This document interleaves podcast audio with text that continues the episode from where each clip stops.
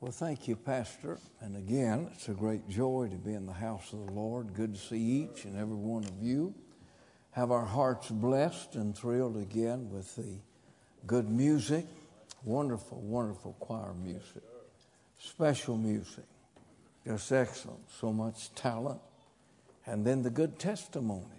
Praise the Lord. These are fastly evading our ranks. And I praise God for good testimonies that brag on the Lord and what God means to each of us. I was thinking as the young lady was singing a moment ago, and she said this in the song All I have is yours, Lord. And take my life and make it what you want it to be. And I thought if we could just live that if we could just live that. I believe we could make a great difference, don't you? Great difference in the world. I want to thank the pastor again for inviting me and uh, thank the pastor's wife for the great lunch uh, that she prepared. And then we had opportunity to rest a little bit this afternoon, and that rest is important to an old man. And so I praise the good Lord for it. And then when some of you were testifying, my mind goes back to where uh, we first met. I met uh, Brother Laddie and uh, Brother Danny and Miss Sheila in the 70s. And that's how long I've known them. And the first thing I remember about Brother Laddie is just what we saw out of him a while ago and he's still bragging on the Lord. Magnifying the Lord always a blessing. Always a blessing.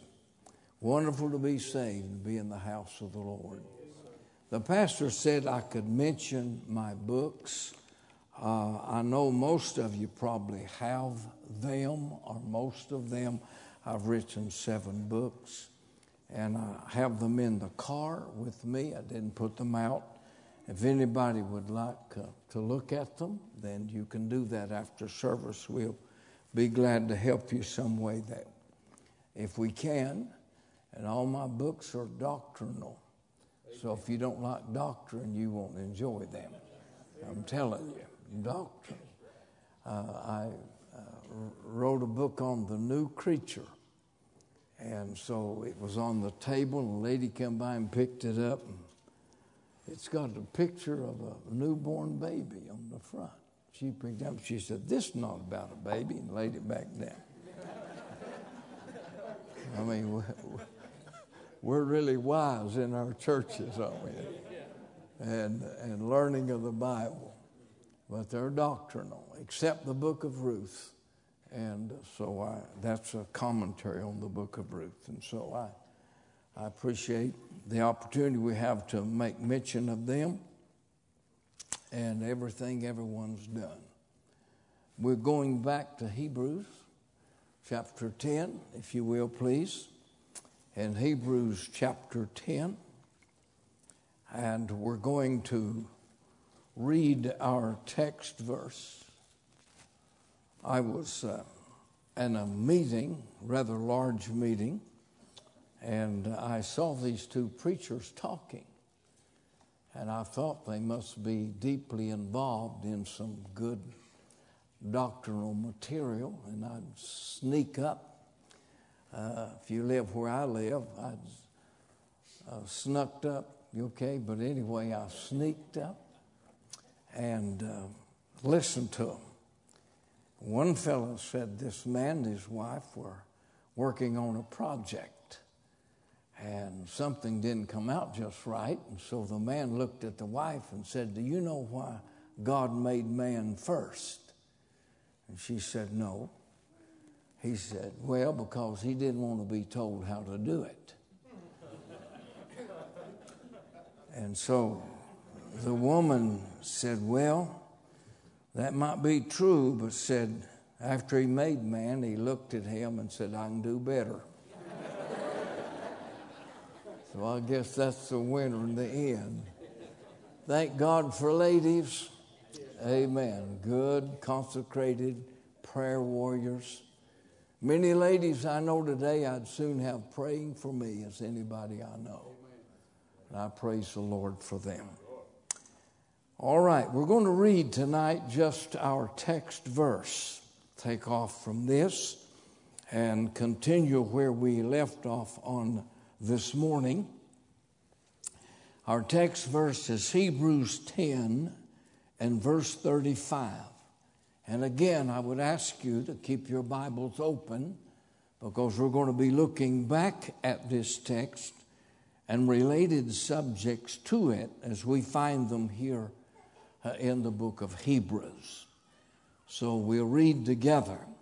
Cast not away, therefore, your confidence, which hath great recompense of reward. Will you please pray with me and for me?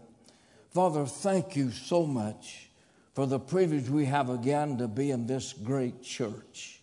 Thank you for the people who were here this morning and those who are here this evening.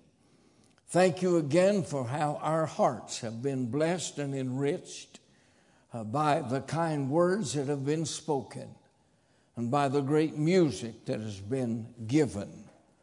And thank you, Lord, for the testimonies which have magnified the amazing grace of God working in hearts and lives. I thank you just to know you in the free pardon of sin.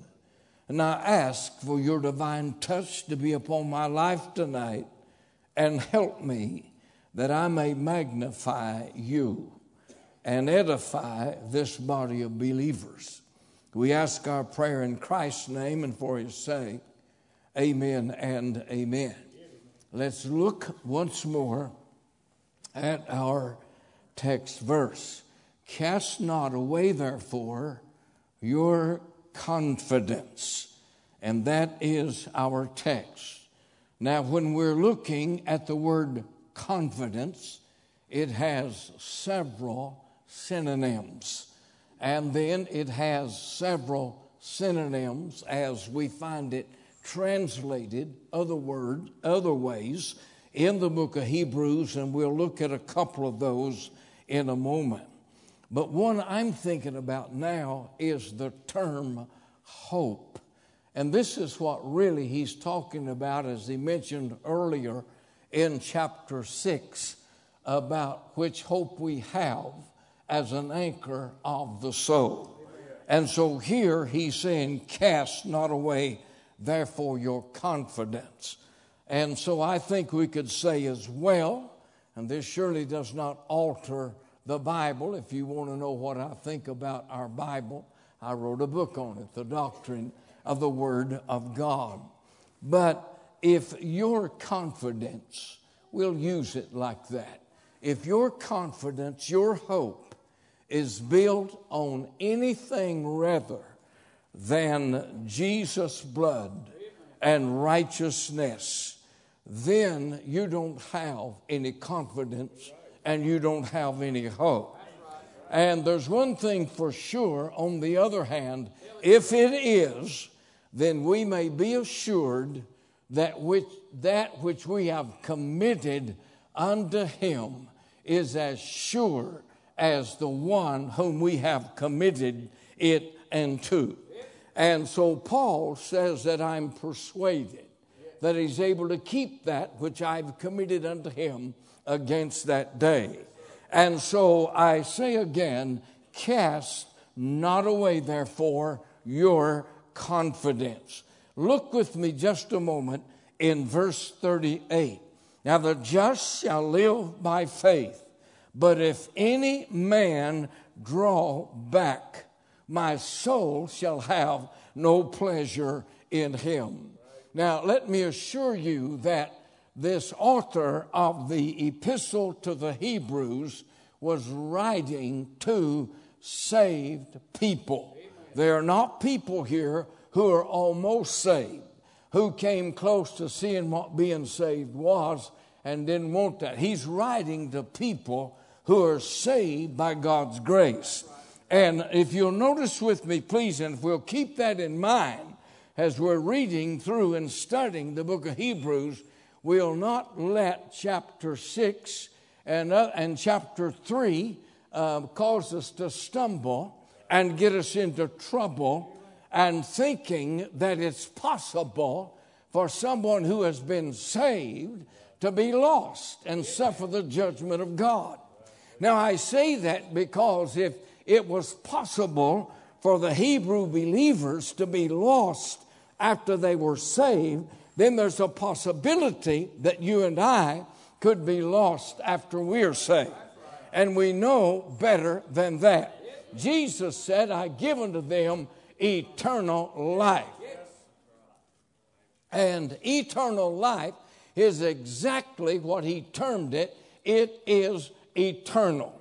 And if we have something that is eternal, then it's going to last forever and ever. But Paul asked this question here, and, and he says, If any man draw back.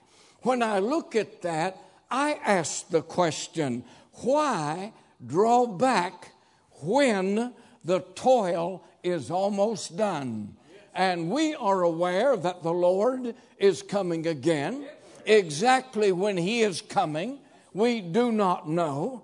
But isn't it tragic that people in the last years of their ministry mess up? That is awful. And I know some, and you know some as well. And it's heartbreaking uh, to be faithful and walk with God and serve Him all the years and then draw back in the latter days of the ministry or draw back in the latter days of Christian living. Why would someone want to draw back when the race is almost run? Now, look at this phrase with me, please. Draw back. It means literally to take in sail. And the believer here is depicted as a sailor. And all of us know something about being on the sea of life. And he's depicted as a sailor who, instead of raising up every sail to catch the breeze that they might be moved along, they strike the sail and set motionless on the sea, going nowhere.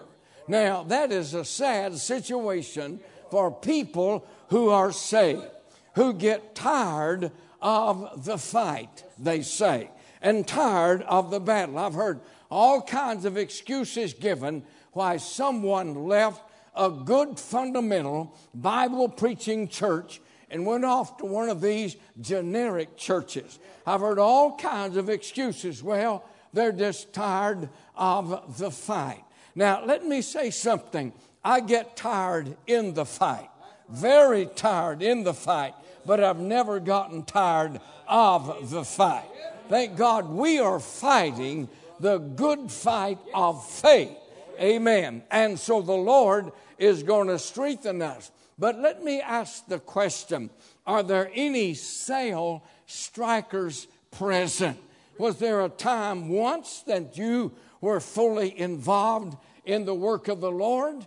Then rather than take what we talked about this morning, the tribulation and the troubles and problems, perplexities of life, we have said, well, we're just going to idle and we're just going to coast through this thing and so we are just going to set motionless upon the sea. So may God help us to raise our sails, that we should unfurl them, that when the breeze of the Holy Ghost comes breathing by, our sail will catch that and we might be moved along for the glory of God. And Paul says here that my soul shall have no pleasure in that man that draws back. Now, Arthur Pink, if you'll forgive me for quoting a Calvinist, and he definitely was that, but I'm going to tell you something else. He wasn't stupid. He knew a lot about the scriptures, and I would never, I would never refer a young preacher or a young student in the Word to read behind him because you've not learned yet fully how to spit the bones out. Amen. So you got to learn how to do that. And how you do that is by sitting under a good sound Bible preacher and a good sound Bible professor. Amen. And you learn that. Listen to what Mr. Pink said.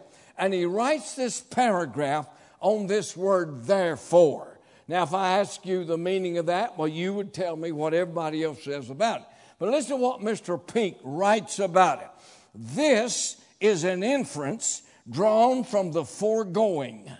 Since you have already suffered so many things in your persons and goods, and inasmuch as divine grace supported and carried you through with constancy and joy, do not be discouraged and give way to despair at the approach of similar trials. And what he's saying here is this that you've gone through this and they're coming again. They're similar, and the same grace that brought you through them will bring you through what you're facing right now.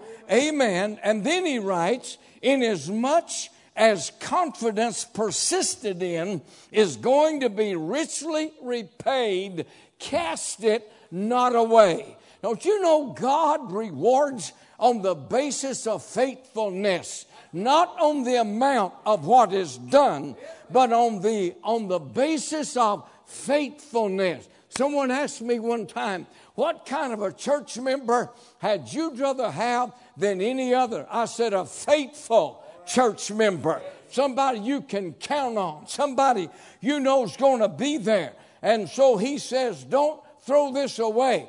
God helped you. Confidence got you through that trial. That same confidence that got you through that trial is going to get you through the next one that the Lord has ordered for your life. Now, look at this phrase. We're digesting this, uh, our text tonight. Cast not away. That simply means to hold fast. Amen. Hold it fast. Don't let it get away from you. Whatever you do, don't cast it away, but don't let anybody pull it away. Hold it fast. Now, I've heard a lot of things, and I don't uh, here trying to correct anybody, but I've heard uh, statements like, you better junk that profession. Now, listen to me. I, and, and I'm not trying to be critical. I'm not going to junk mine. Amen. I made a profession of Jesus Christ, my faith in Him, I'm not about to cast that away. Amen. Amen. And if you made a good profession, and Paul talks about Timothy, does he not? Making a good profession. Amen. Let us hold fast. He says here, our profession in chapter 4. And so cast not away that profession. Don't let somebody play with your mind. Amen. Keep your faith in God and keep your confidence in Him who's able to get you through the next trial that's coming your way. May I say, hold fast to that promise. He's made me a promise. He's made you a promise. Cast it not away. Amen. We don't know what God is doing in our life. How many things have we thought this is bad. Man, this is going to come out bad. But God was getting us where, amen, He could bless us mightily. You remember old Jacob when they came back and said, Daddy, said, There's a man down there. He's a mean man. He talked roughly to us, and we cannot go back until we take Benjamin. He said we'd never see him again. We got to take him. And Jacob said, Joseph is dead and Simeon is not. And will you also take Benjamin away? All these things be against me. But God was getting Jacob ready for a reunion with his darling son that he loved. May I say in my life and your life, more than one time it seems bad. It's not going to, there's no good can come out of this. But God is working. He's a providential working God. He's working in your behalf and my behalf. Don't throw that promise away. He's promised us that He'd be with us way, even to the end of the world. He has promised, I'll never leave thee nor forsake thee. Hang on to that wherever you are in the hospital bed. Amen. And when you're in a deep trial and a heart wrenching situation, He's there. He is there. The old preacher said it like this He said, When you feel like you have nothing, keep feeling because somewhere you're going to run into Him. Amen. He may be in the shadows and He may not be in the shadows. But I promise you one thing He's going to be with you. Cast not away that profession. Hang on to it. The day that I bowed and trusted Christ is my Lord and Savior. Don't remember much about it, but I know one thing I got saved, and I've been saved ever since. And He's made me a promise, and He's never lied to me. Amen. Hold fast that persuasion. You are where God wants you to be. You're walking with Him. You're serving Him. Hang on to that. Amen. Don't let it get away. Your pursuit, what God has for you to do, and you're after that. Your privilege, your post. Stand your post. Stand your progress. Don't let it slip back. Don't recede. Stay with it and cast not away your confidence. Now, we look at the word confidence. And that is a great word. This word confidence means liberty and ability to speak. All right? The word translated confidence here is the same word translated in chapter 4 and verse 16.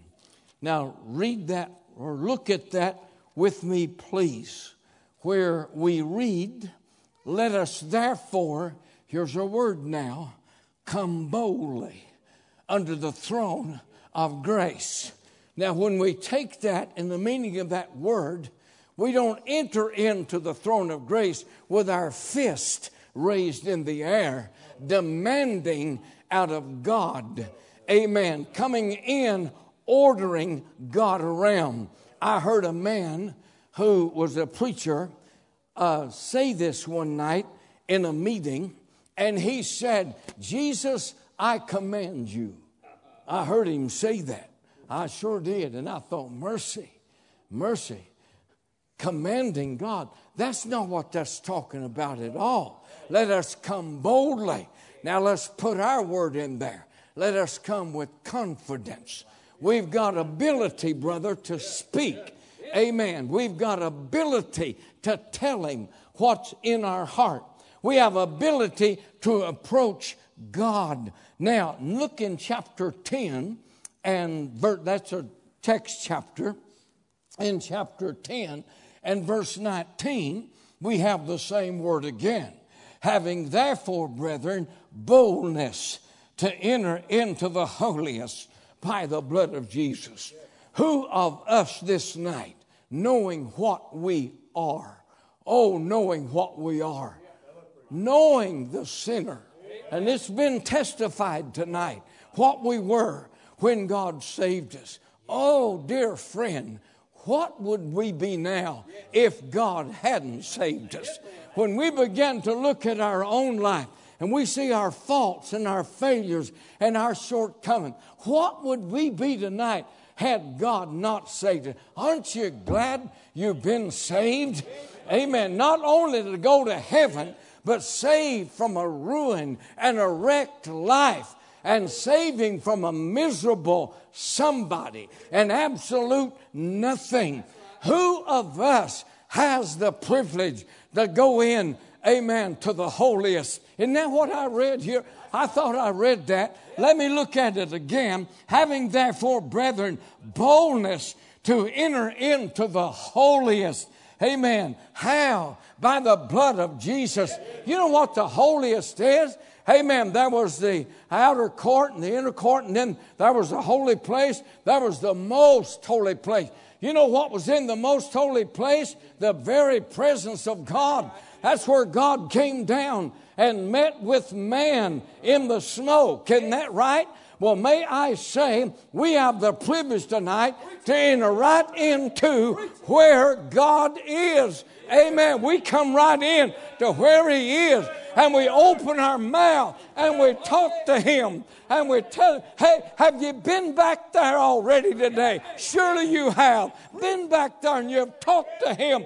Amen. Did you, did you witness any fear? Were you afraid to go in to the holiest? and where God Almighty, who is eyes of too pure to behold evil, and He's infinitely holy, He's perfectly pure, and yet we walk right into where He is, and we open our mouth and we begin to talk to Him and tell Him what's on our heart. May I say this word depicts free and fearless confidence.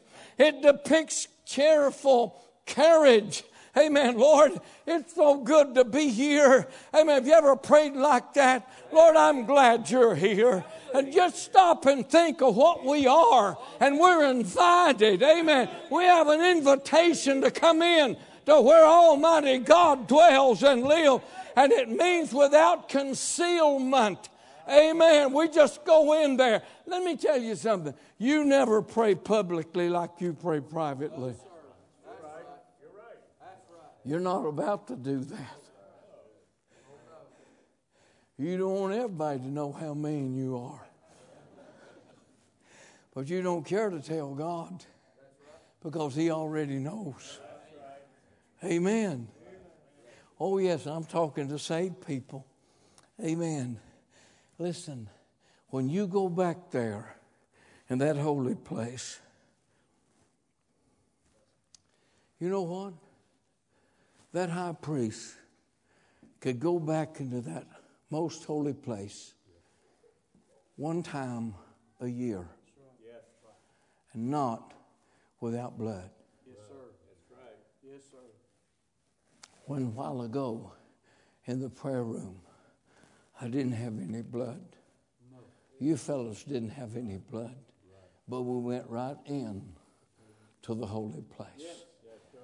We do have blood. But the blood we have is on the mercy seat, I believe. Amen. Pure and availing for righteousness in my and your behalf. But when we go back there, that high priest, he could go back there one time a year on the high day, Day of Atonement, and not without blood, which he offered for himself and his sons, his family. And then he went back with that blood of the, of the uh, Lord's goat and offered it up in behalf of the uh, sins of the nation of Israel. And God rolled those sins away. But you know what? That priest never opened his mouth back there. That's right. It was too holy. Yeah. He just officiated his duties and came back. Well, you and I can go back there. And we can just open our mouth. And you know what? He don't care if we stay a long time. It don't matter to him if we stay a few minutes, if we stay a whole lot of minutes, it doesn't matter to him. And here's the precious thing about it you can tell God everything that's on your heart. And you don't have to go to worry about going to some meeting somewhere and hearing it preached. That's right. You can just tell the Lord about it. He's, he's a good secret keeper. Amen. You just tell him. You can tell him with all that's on your heart. May I say, you can trust him with all your heart. You can triumph over every situation through Christ, and you can treasure every promise the Lord has made you. So he's saying, Cast not away this confidence. Oh, yes, it's difficult for you now. It's rough for you now. And these things are going to come. But you just stay with God and you honor Him and you believe in Him and you trust Him.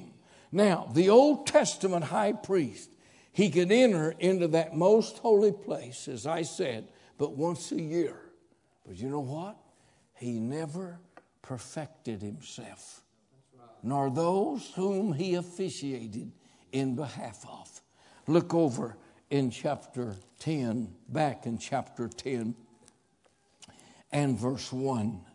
For the law, having a shadow of good things to come and not the very image of things, can never make those sacrifices which they offered year by year continually make the comers thereunto perfect. Could never do it.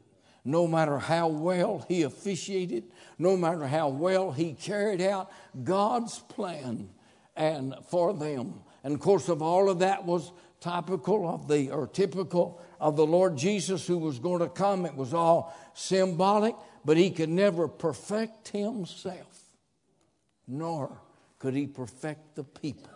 But every time those offerings were offered, the people were reminded of their sin. Amen. But listen to us in that same book. Amen. And their sins and iniquities will I remember no more. Now, we don't have to go back there to try to perfect ourselves. We've already been perfected in Jesus Christ our Lord. Amen. So here is the basis on which we go back. We go into the holiest by the blood of the Lord Jesus, as our text just said, and on the basis of his high priesthood.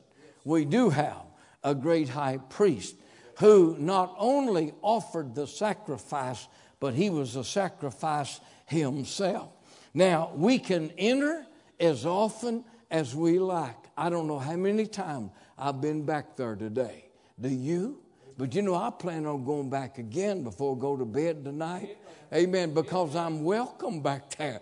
I've been given an invitation back there. And I thought about the ABCs of going into the holiness with assurance, boldness, and confidence. We can go back in to the holy place. Now, listen to this little outline, and we'll be through in about so many minutes, all right? Number one, we've got confidence in our access to God. Cast not that confidence away. Well, the Lord won't hear me. I've done this and I failed. Oh, He's waiting to hear you. And it was testified to that effect tonight by someone. He's waiting to hear you. Oh, we don't get ourselves cleaned up to go back. No, he, we just go back. He's waiting to hear us. He wants to hear us talk to him. So we have confidence in our access to God. I've read it already, but we'll reread it. It won't hurt. It's a great verse. Hebrews 4 and verse 16. Let us. Amen. Did you know? I just, the phrase let us is found at least 13 times in the book of Hebrews? You remember this morning I said it's an exhortation.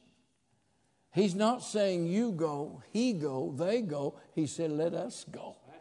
All right? And so he said, let us therefore come boldly uh, under the throne of grace that we may obtain mercy and find grace, grace to help in time of need. We'll read again, chapter 10, verse 19.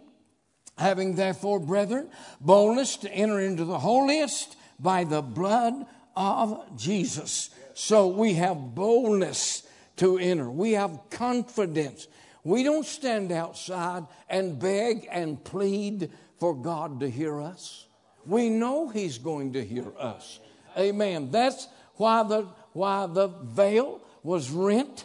Amen. In twain. Of course, you know this. You know it well. And not from bottom to top, but from top to bottom. One expositor said God just reached down in the darkness and ripped it open. I don't know what happened, but I also read that that veil uh, was made in such a way that a team of oxen could not rip it apart. So man didn't get up there and rip it apart. Somebody had to rip that. And I believe God said, Come on back now, fellas. You you got a you got a access right in here.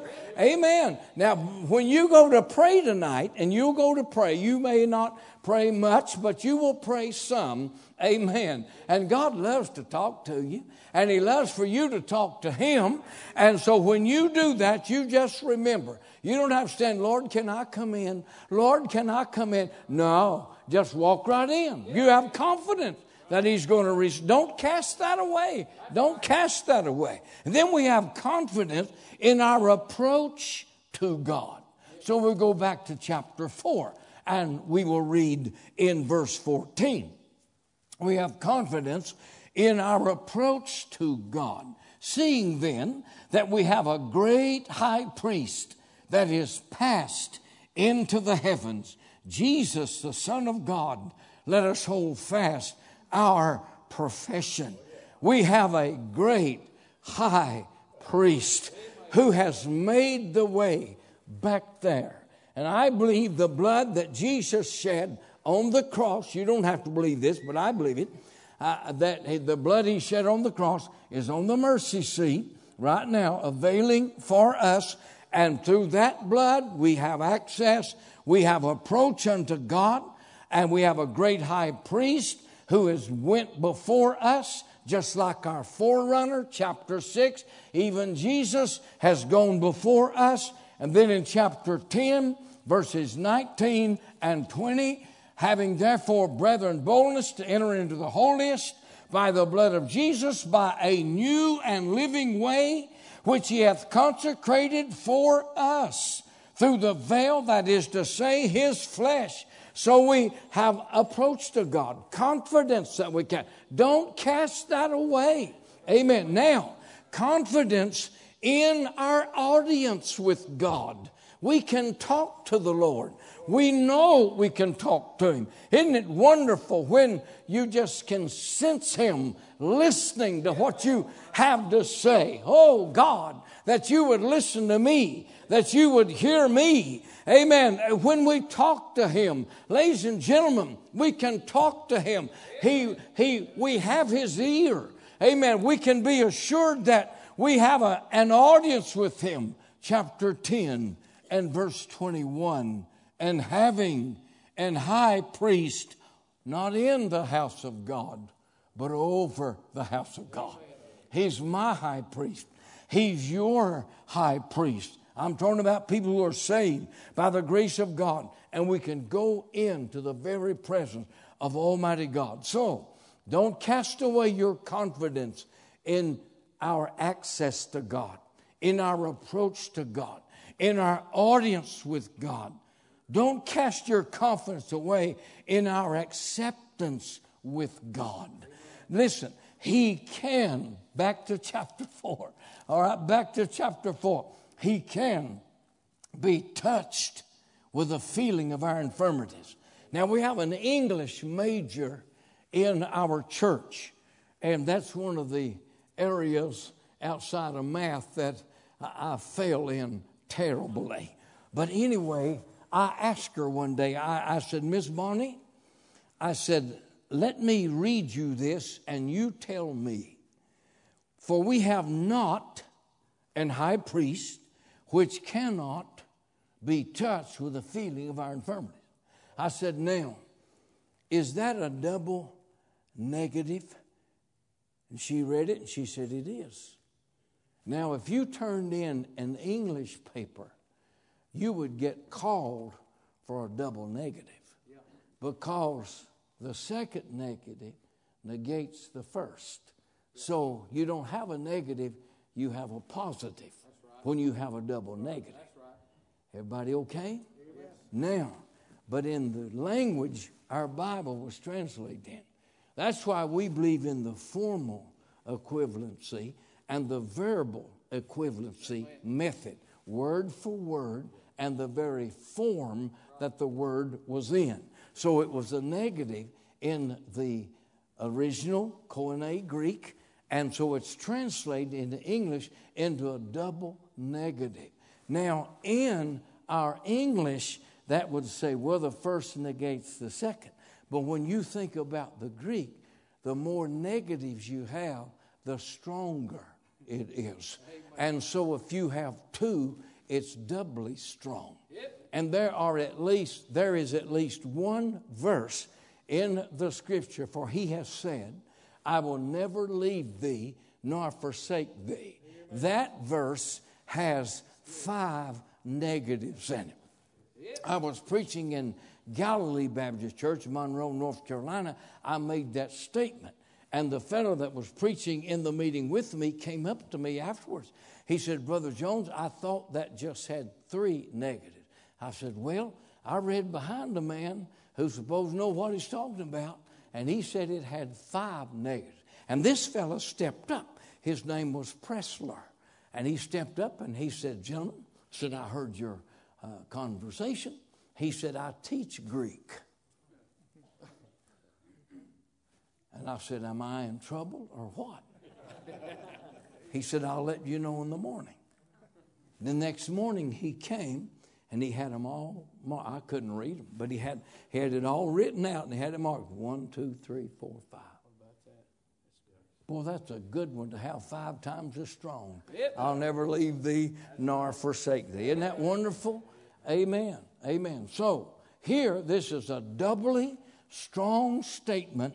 We have a high priest that can be touched with the feeling of our infirmities. Let me say this our strengths do not impress God. You know what this term infirmities mean? It means our inabilities and our weaknesses. If you want to touch God, you touch Him with your inabilities and your weaknesses. That calls for humility. Amen. That calls for humility. And as you've often heard, the way up is down. And so He can be touched with a feeling of our infirmities. Why? Because we come before Him as sons of God. We have been made sons of God because the, was it Warren Wiersbe who wrote, The Son of God became the Son of Man, that the sons of men might become the sons of God. Maybe that's, I think he wrote something like that, but that's good, isn't it? We come as sons of God, amen, and we come, I love this, we come as sanctified worshipers because we come in the name of Christ and we come having been washed in his blood. Amen. So don't cast that away. Now, we have confidence in our assistance. Chapter 4, verse 16, I'm not going back there to read it. That we may obtain mercy and find grace to help in time of need. You go before the Lord, God is going to hear you. God is going to help you. Amen. Let's not cast that away. Let's not cast that away. And then listen. Sixthly, we have confidence in the author and finisher of our faith in chapter 12 and verse 1. Chapter 4, verse 15. If you want to read these with me, you can chapter 4 and verse 15 For we have not an high priest which cannot be touched with the feeling of our infirmities, but was in all points tempted like as we are, yet without sin. That is precious. That is precious. There's not a person in here that can be the assistance that Jesus Christ can be. Because it doesn't matter who we are, if we are tempted in a certain area strong enough, we're going to yield to that temptation. But Jesus Christ never yielded.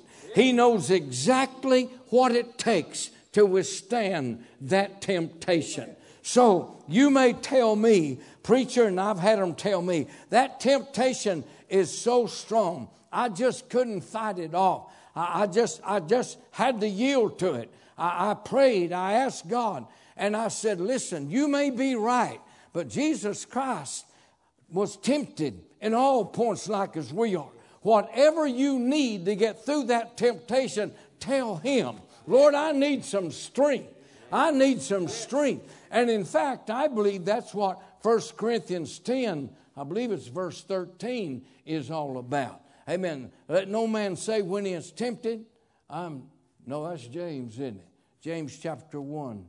What is that? Started out. There is no temptation taking you but that which is common to man. Amen. No temptation, but it's common to man. Amen.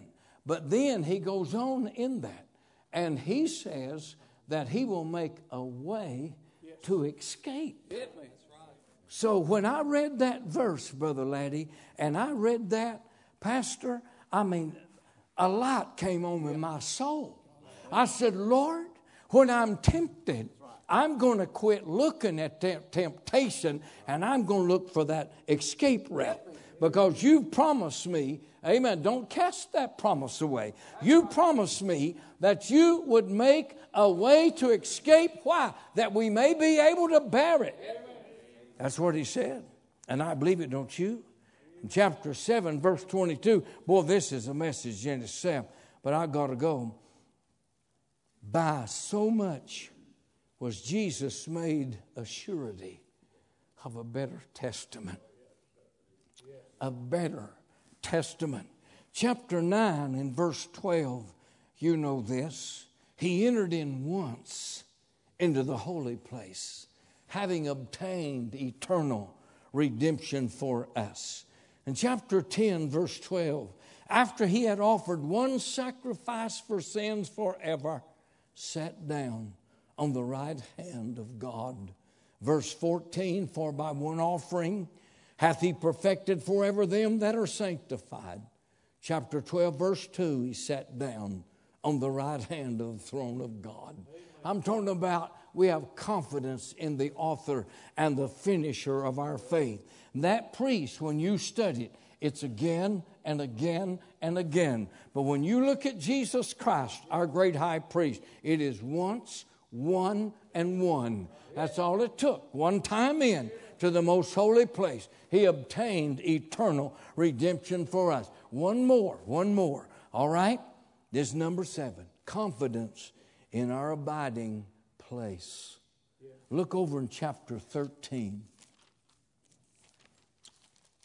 Chapter 13 and verse 14. For here have we no continuing city, but we seek one to come. Somebody said it like this Abraham looked for that city. And Jesus said, I'm going away to prepare that place.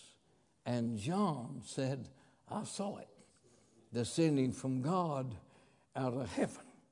And the blessed part of it is one day we're going to get to move into it. For John said, Come, I'll show you the Lamb's wife.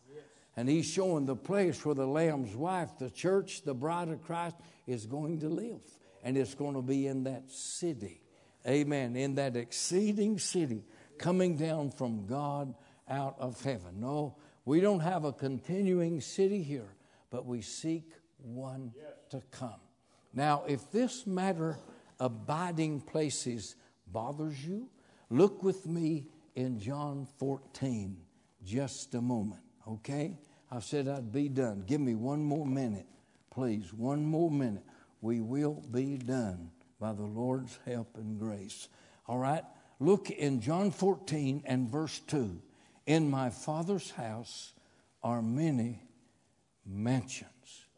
You see that word? Now, the modern versions read, are many rooms. I was in a room last night. And I spent the night. But that's not my abiding place. And this word that's translated mansions, if you look over later on in the chapter, verse 23, Jesus answered and said unto him, If a man love me, he will keep my words, and my Father will love him, and we will come unto him and make our abode. There's the word with him. So Jesus in John 14, 2 is not talking about a rooming house. He's talking about an abiding place, a place where we're going to live, because he said, Where I am, there ye may be also. And so we're seeking that city, That's going to be the abiding place. That's where you and I are going to live. Don't cast that confidence away. We got great confidence in our abiding place. Here, we have no continuing city, but we seek one to come. I want to ask you tonight are you saved? Do you know the Lord Jesus? Can you relate to these things, these promises that I made? or that I gave you that Christ made unto us and that we find in the scripture are for the saved. They are for the redeemed of God. Amen.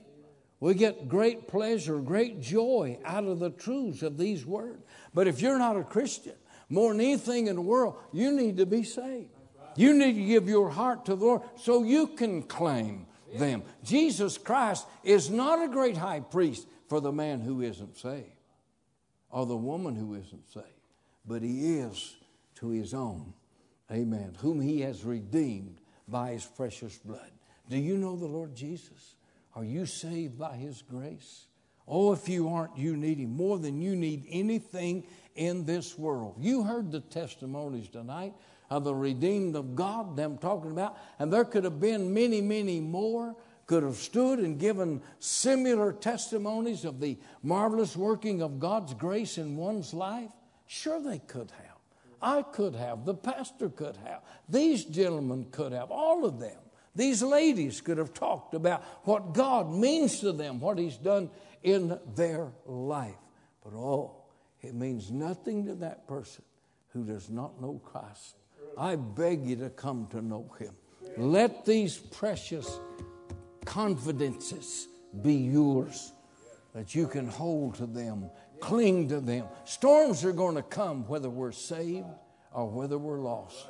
But what a comfort to have Him who is the storm stiller in our lives and with us. Peace be still.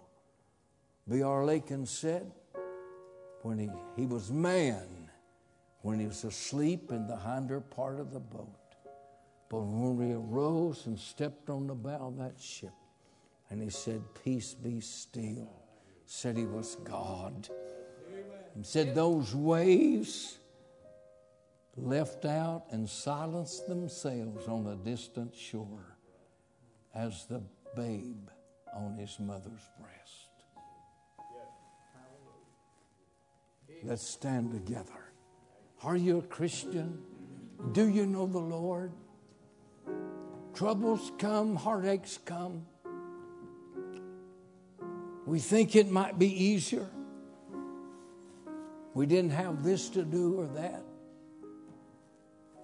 No greater life than the Christian life.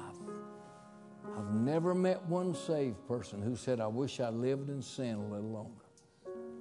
Never. But I've heard otherwise again and again. God bless you, preacher preaching.